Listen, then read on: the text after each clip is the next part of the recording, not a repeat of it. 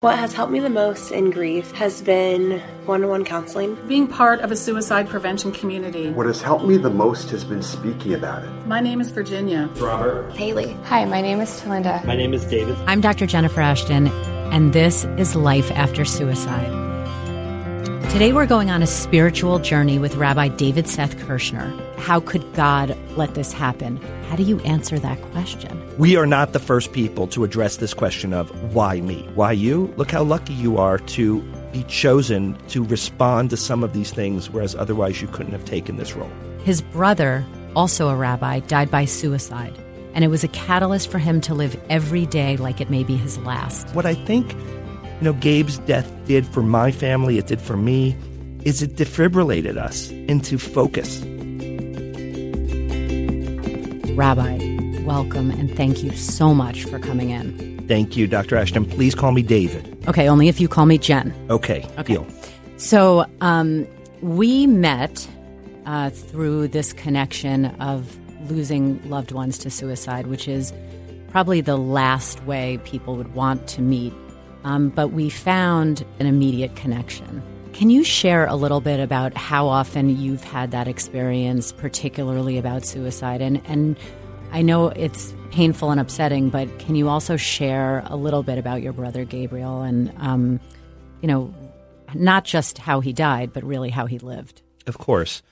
When, when my brother Gabe died, it was 1996. And like most cases of suicide, we were wholly unprepared as a family.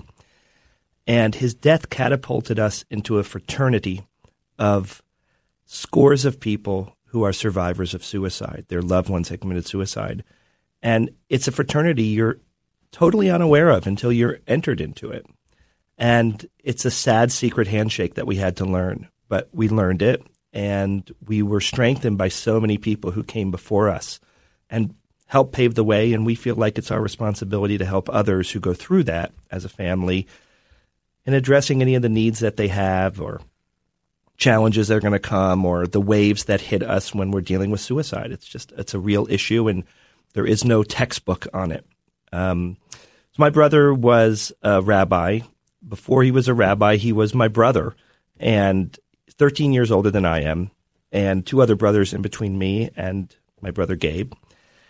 And my father moved around a lot and it caused all of us to move around a lot. So my brother wanted some stability. So he went to a boarding school, a yeshiva school, and he came back very different from that. We didn't quite know what caused him to be different. But his whole life, he kind of uh, marched to a different beat and had different rhythms about him. And he had gone to rabbinical school. He got married. He had a beautiful baby girl. And we really thought his life was on track. And in a pretty sudden way, relative to time, he got off track. And on July 17th of 1996, he took his own life.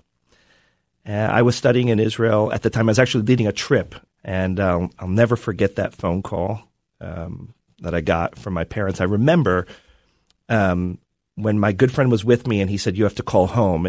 You kind of know that there was something up, right? Like it's not a call that you look forward to. Your friend doesn't say you need to call home. He was standing right next to me, and I remember saying in my head, okay, whoever answers the phone, whether my mother answers the phone, that means my dad has died. And if my dad answers the phone, it means my mother has died. And little did I know that they would both answer the phone, which would totally stymie me at the time.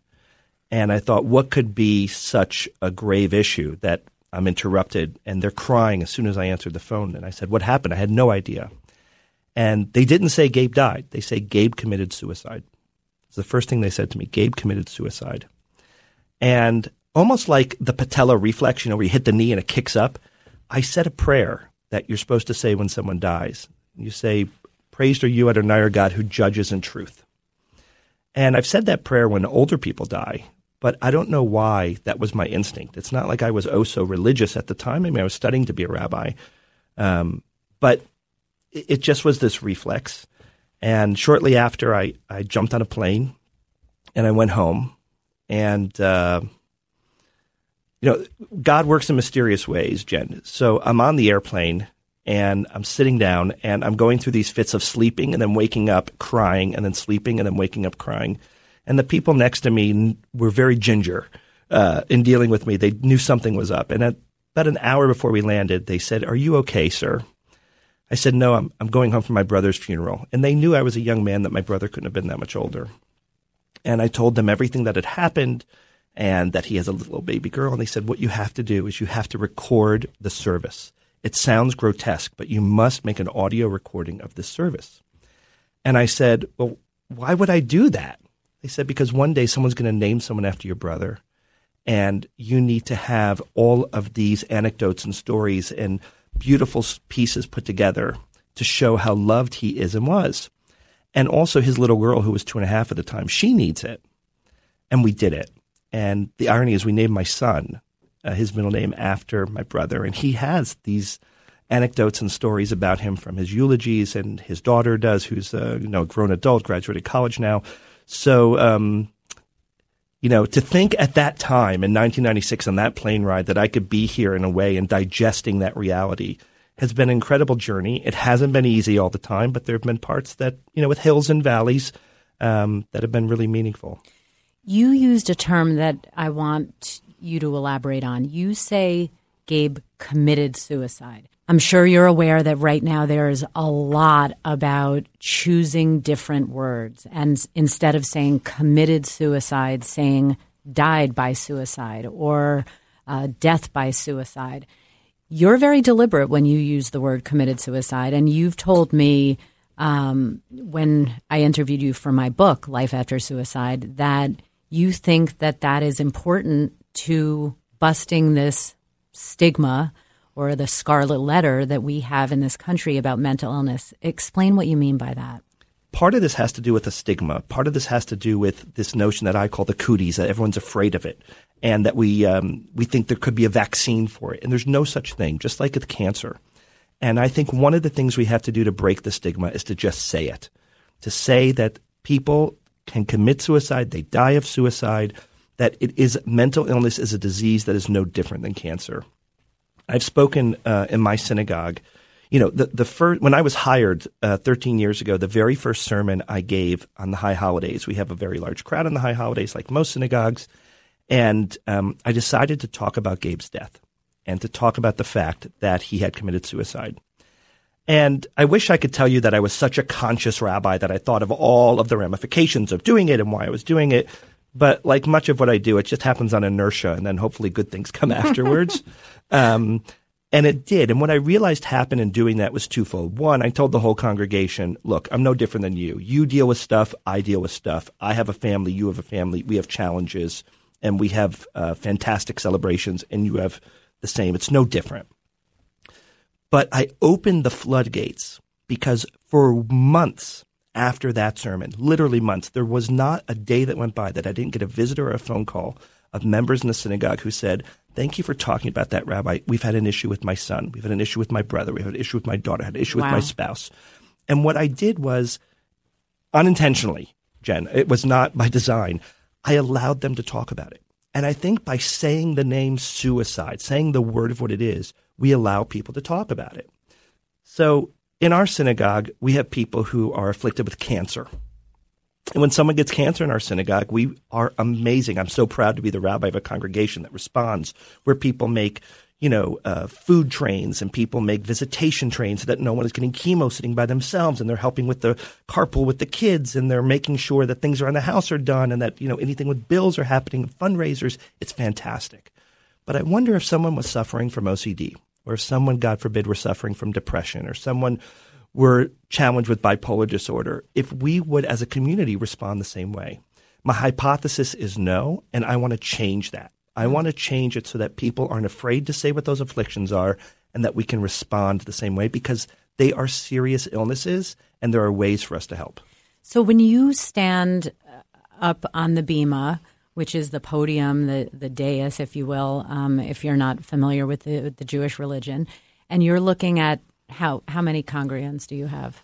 Uh, we have a little over 800 families. So 800 families. So there could be uh, well, north of 3,000 people right. at times. Do you go through? Do you crunch the numbers in your head? Do you say, "Wow, well, um, one in X number, one in five adults. This is a CDC CDC statistic." will suffer from a mental illness at some point in their life. that's a lot of people in front of me. Do you do you go through that without even thinking of it? You know, when I see all the people, I have this, I've been granted this fantastic gift of being a congregational rabbi. Again, a gift I never anticipated, where it says when I see a person, it's I get a peephole into their lives, and I've been fortunate that I'm there for celebrations and there for challenging moments, and they share with me. So when I see a person, I don't just see you know this person who lives at this address or this person with two kids. I see the person who is you know struggling in their life, who's perhaps you know wildly in debt, but no one in their life knows it, or perhaps a person who is uh, gay but hasn't come out to their family yet, or any of those kinds of things. Where I do see the numbers come to life, uh, Jen, is when people come to my office because I do a lot of pastoral work, a lot of chaplaincy work, a lot of counseling, and rarely does a day go by where I'm not dealing with someone who's dealing with an issue. At our synagogue, we have 50 bar and bat mitzvahs a year. Some years we have 55, some years we have 45. The number fluctuates, but it's a high number. Never do I go more than three kids when we're not dealing with a child that's dealing with a serious issue.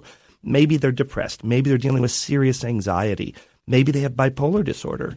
And being on our toes to address these things and to make sure that we are blunting any of these anxieties or things that could lead to depressive states are critical.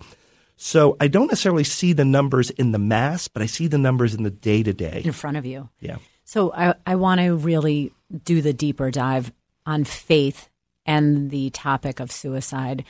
Um, I always describe myself as a deeply spiritual person, but not necessarily a deeply religious person.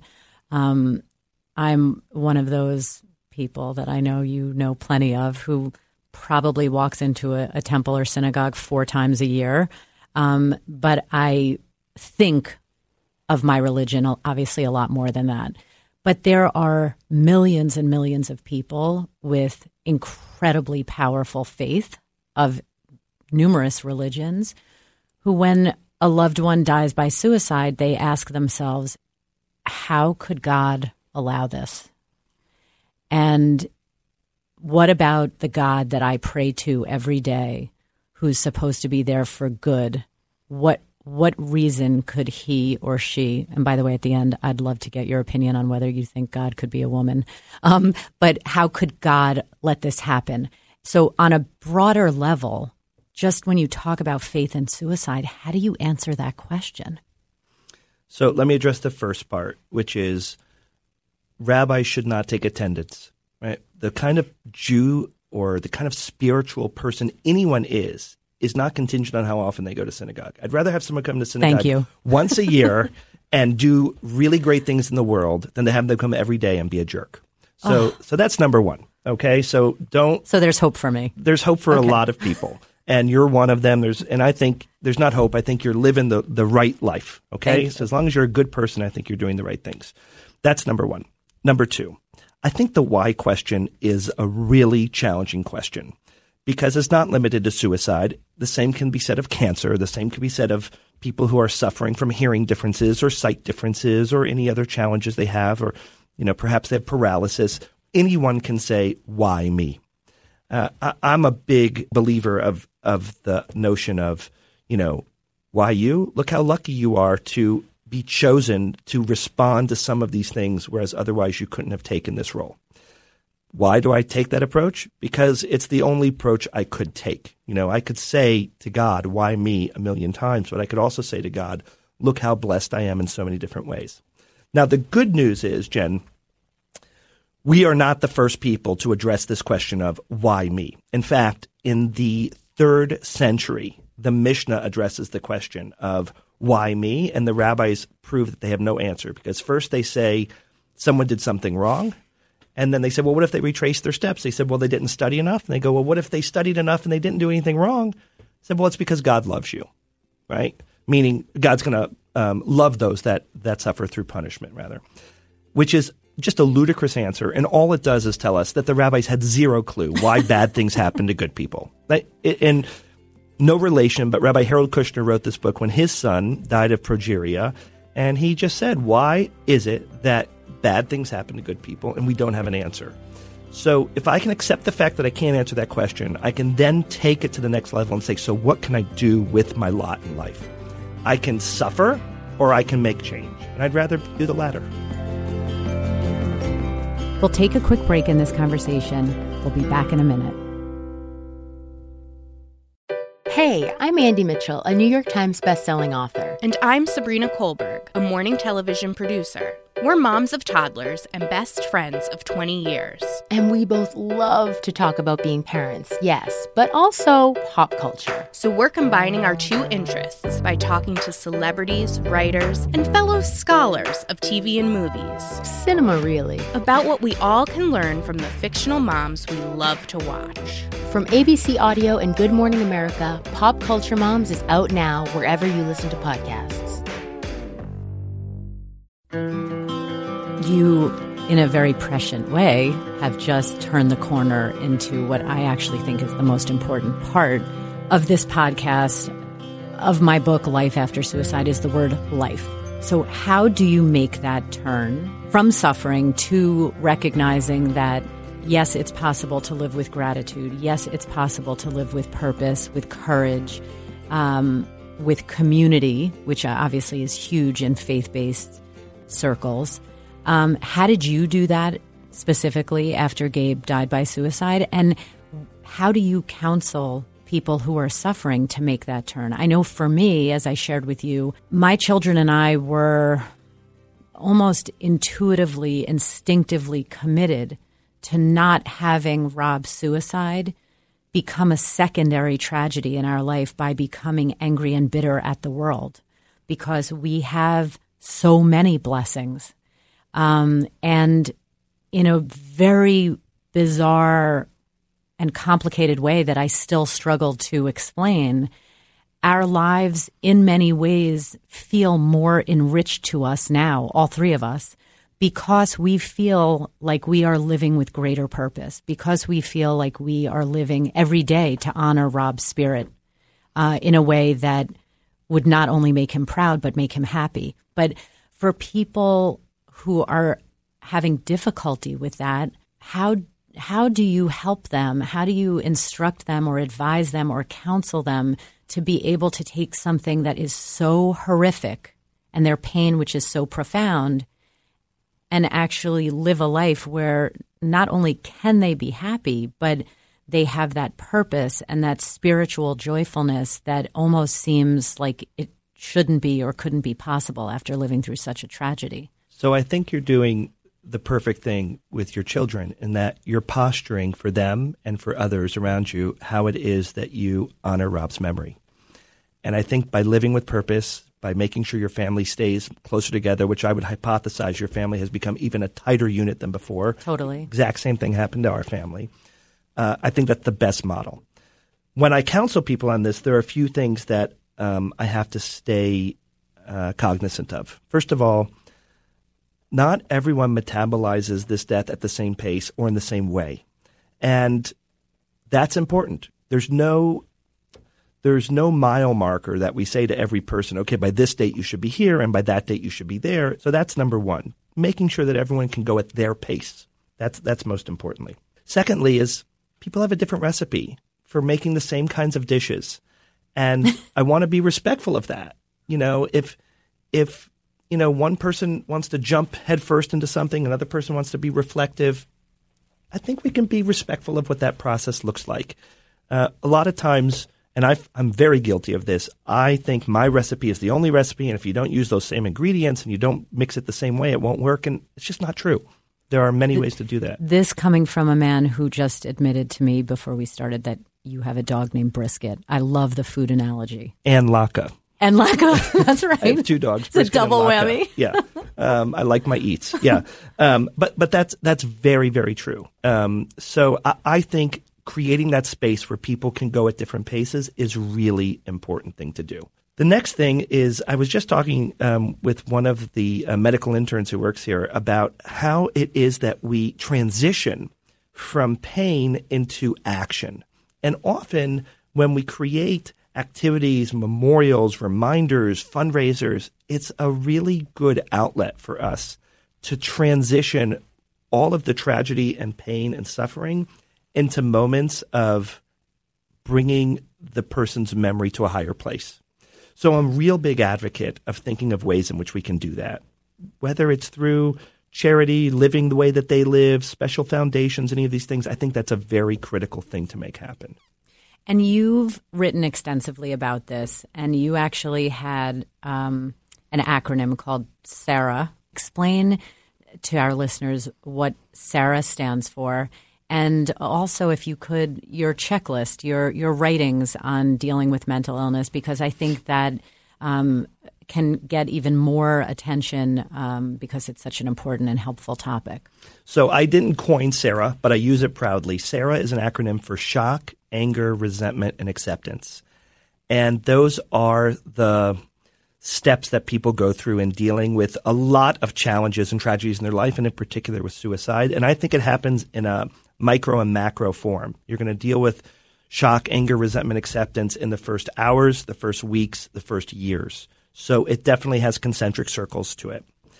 The second piece is um, I, I wrote a blog not long ago about this, and I suggested four things that people incorporate into their life. And the first is don't whisper mental illness. It, it, reminds me like we could say if someone has cancer, we say they're suffering from breast cancer or um, they have uh, congestive heart failure. Right. But we say oh, they have bipolar disorder or they're suffering from depression. Right. Why, why, can't we say that in a full throated way and put them on an equal plane? I think that's going to help breaking the stigma. And frankly, the same way that we did for so many other civil rights issues, like people who are uh, openly gay or people in equal rights times for men and women. Like we have to be advocates for this and put it on an even playing field. That's really, really critical. Um, I think that's important. And I think the next thing that comes naturally from that is how do we say to the person who's suffering from depression or who's suffering from bipolar disorder, we're going to help serve you dinner. We're going to make a food train for the next few weeks while you're working through your stuff because – we did that for our friend who has cancer, and we want to be helpful to you too. We want to help pick up your kids and run errands because it's going to be a resource to you. And that should go on not just in faith based communities, but all over. I think it should go on in communities. You right. do not have to be a member of a synagogue or a church for that to happen. Right. Uh, there are, in fact, in our synagogue, most of the people who are part of those circles are doing it because they're on the PTA together. Their kids go to school together. They're soccer parents together. So those are the natural orbits of which people live, and I think that will be a place in which that can happen. As a rabbi, David, you are. I mean, I can't even imagine. It must be the equivalent to being a doctor. Thousands and thousands of hours of reading, studying, writing. Do you have rabbi tests? I guess you we must, did, right? sure. Okay, uh, exams. The topic of, I guess you would call it metaphysical connection. So interestingly, if I sat on an airplane and I told everyone for real what I did uh, when I sat next to them, the number one question everyone asks, I'd say nine out of ten is, "What does Judaism say about life after death?" Are you serious? Number one question. I get it from Jewish people, non-Jewish people, from everyone. It's the number one question, and I think it's the number one question because it's the unanswered question. We don't have a whole list of people who have died and come back and can tell us exactly what happens and what we believe. And as a rabbi, you know, I had a lot of tests and a lot of studying and a lot of books I had to read, very ill prepared on this topic and a lot of other pastoral roles. Uh, it's much like imagine being a physician, you got a lot of training when you were in the field, right. in, in the operating room, you know, by people's bedside, examining those kinds of things. Totally. Very similar. You, you can't, you can talk in theory all day long about what it is, but when you're sitting across from someone who's dealing with real challenge, there's nothing to prepare you for it. So I had this great case once of a person who was dying, and they said, "What happens? Where's where's my dad going to go?" I said, "Well, we, we, don't know," and that was wildly unsatisfying to this person. and they just kept pushing me and pushing me until I had to tell them what I personally believe. Now, when you ask about that spiritual feeling, you have to understand a little bit about what makes David Kirshner David Kirshner. So David Kirshner is the youngest of four sons, and he was born nine years after the sibling closest to him, 13 and a half years after the sibling oldest that he is. He was only born to be a namesake for his maternal grandfather, who died, and my mother said at a late age she wanted to have a child just to name after him. I was born three. wow. Yes. She uh, just admitted that. Oh, she admitted that, you know, from the get go. Everyone says, was he a mistake? Not a mistake. We planned to have him just to name after my father. Thanks, And- Mom. Exactly. well, here's the crazy part. I'm born three and a half weeks late, the same day he died a year later. Okay, see, I, so I hear that At his unveiling, right, and is I, when I was born. I hear that, and I go, not a coincidence. Correct. Meaning, I, I was born into a life of spirituality. You have to have some belief there. And if you ask my mother, my mother will say, of course, that's why it happened. It was God. It was her father. It was all combined. And she knew in utero that I was going to be a namesake for her dad.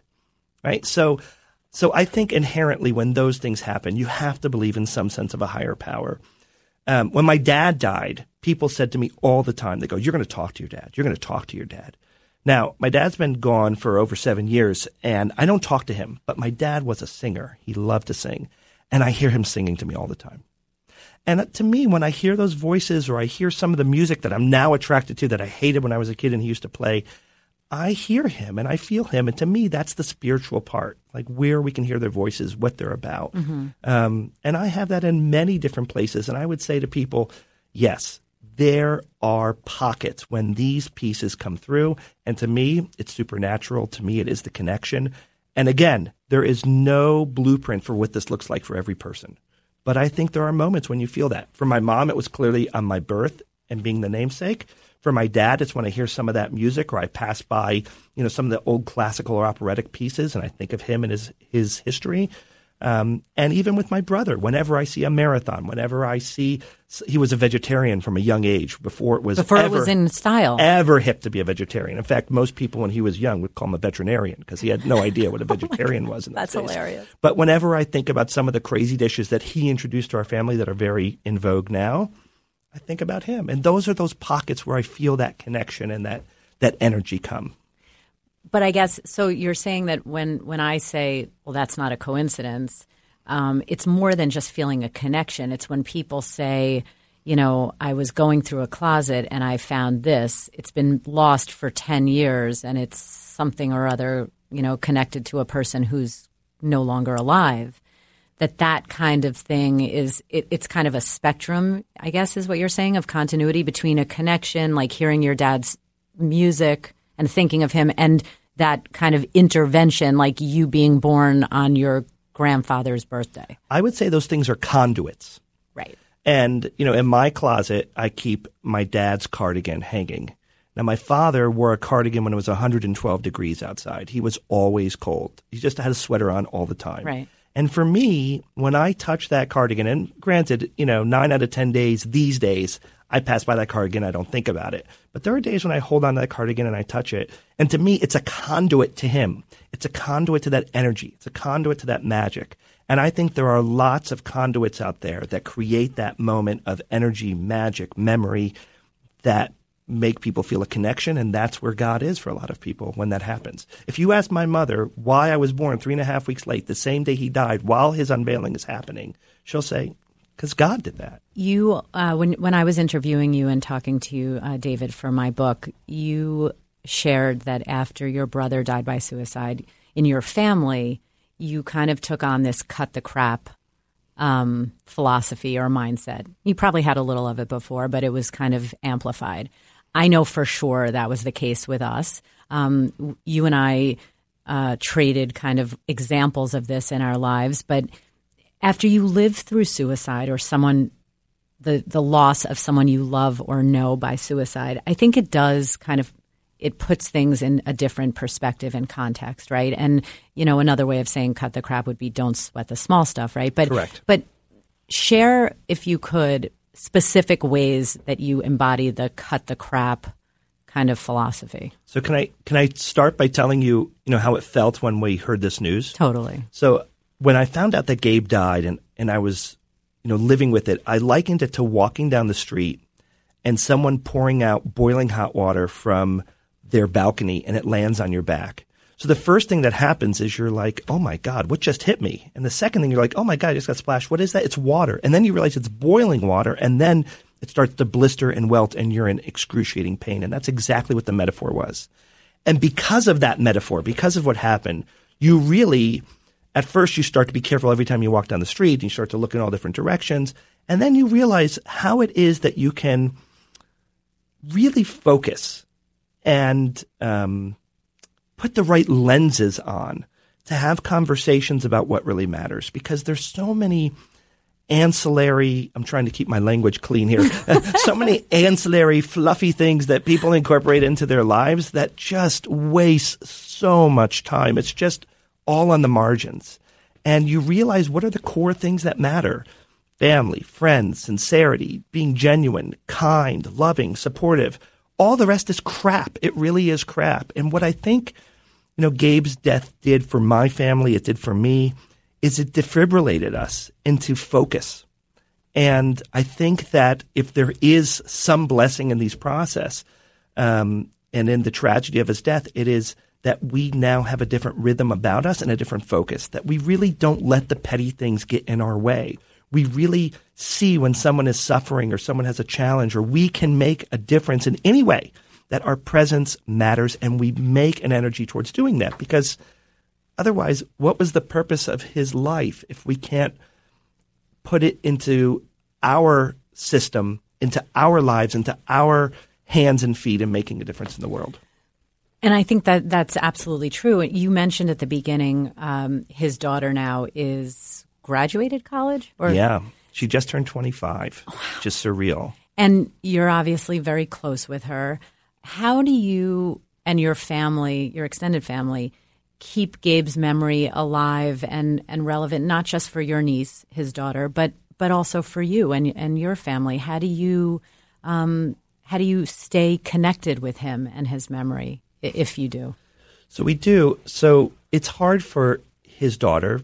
Um, she was young when he died, and for our family, every time we were near her, it became hyper emotional for us, which was so unfair to her. Here she is, as this this sweet, innocent, funny kid and incredibly bright, just like Gabe. And we would see her, and she would have this mannerism, and then we would all start to get emotional, where we'd say, "Oh," and um, it would bring a silence in the room, and that was very hard for her and hard for us, and it became unfair. And as she got older, we put it upon ourselves to really share Gabe's history, his values, his his what we call in Yiddish shtick, right? Mm-hmm. Like his idiosyncrasies, and also like his passions with her. So my brother Gabe was a passionate runner. He was a marathoner. And I saved a lot of his marathon shirts and I gave her one. And my brother Gabe served in the Air Force and we gave her a lot of his fatigues from the time in which he was in the Air Force and talked about, you know, what it was that he did and what made him unique. And she can't compare and contrast those in real time. So we have to do that for her. So that's important. Uh, in our tradition, we name after people who have died who we love. And my son carries Gabe's name and his middle name. And uh, I think that definitely strengthens the bond that I have with him, but it's already, you know, naturally there. And we talk about him a lot. We talk about Uncle Gabe, the uncle they didn't know, and what were his characteristics? What did he like? And apparently, my parents tell me that I have a lot of Gabe shtick as well. Mm-hmm. Um, and some of them make me really proud, and some of them make me roll my eyes. But that's what it is to have a brother. Right. So there's rarely a time that we don't engage his memory as a family. Set the Passover Seder's coming up. I'm sure his memory will be invoked many times. Some with some of his idiosyncrasies, and some with some of his wisdom. That's incredible. Um, in wrapping up, uh, I have two two final questions for you, David. One is again um, for people who are listening who may not be Jewish but uh, have deep faith. What's your advice to them if they're struggling with grief, you know, or a range of emotions after the uh, loss of someone to suicide? The first thing I would say to them, regardless of faith, is look in the mirror and say to themselves, "It's okay." It's normal to feel grief. But you can't always overcome this grief by yourself. And what I counsel people on all the time, when they come and see me and they're dealing with a serious issue, I'm happy to talk to them. The first thing I do after I talk to them is I give them the names of two physicians, psychiatrists that can help them on their journey. And I want to stay a shepherd in their process. I want to, I want to check in with them. I want to know they're okay. I want them to know that I can always be there. But there are professionals that deal with these challenges and they need to see them rabbis and priests are great shepherds to lead you to those places, but we're not always equipped to deal with the severity of the issues that people are dealing with. So I would tell them it's okay to feel this way and it's okay to seek help and it will get better. It doesn't mean that their death gets better, but you become better equipped to learn how to live with that reality. And that's the difference. I'm sure in the case of Rob, like it is in the case of Gabe, their the reality of their death doesn't become easier, but we learn better how to manage every day in the wake of their death.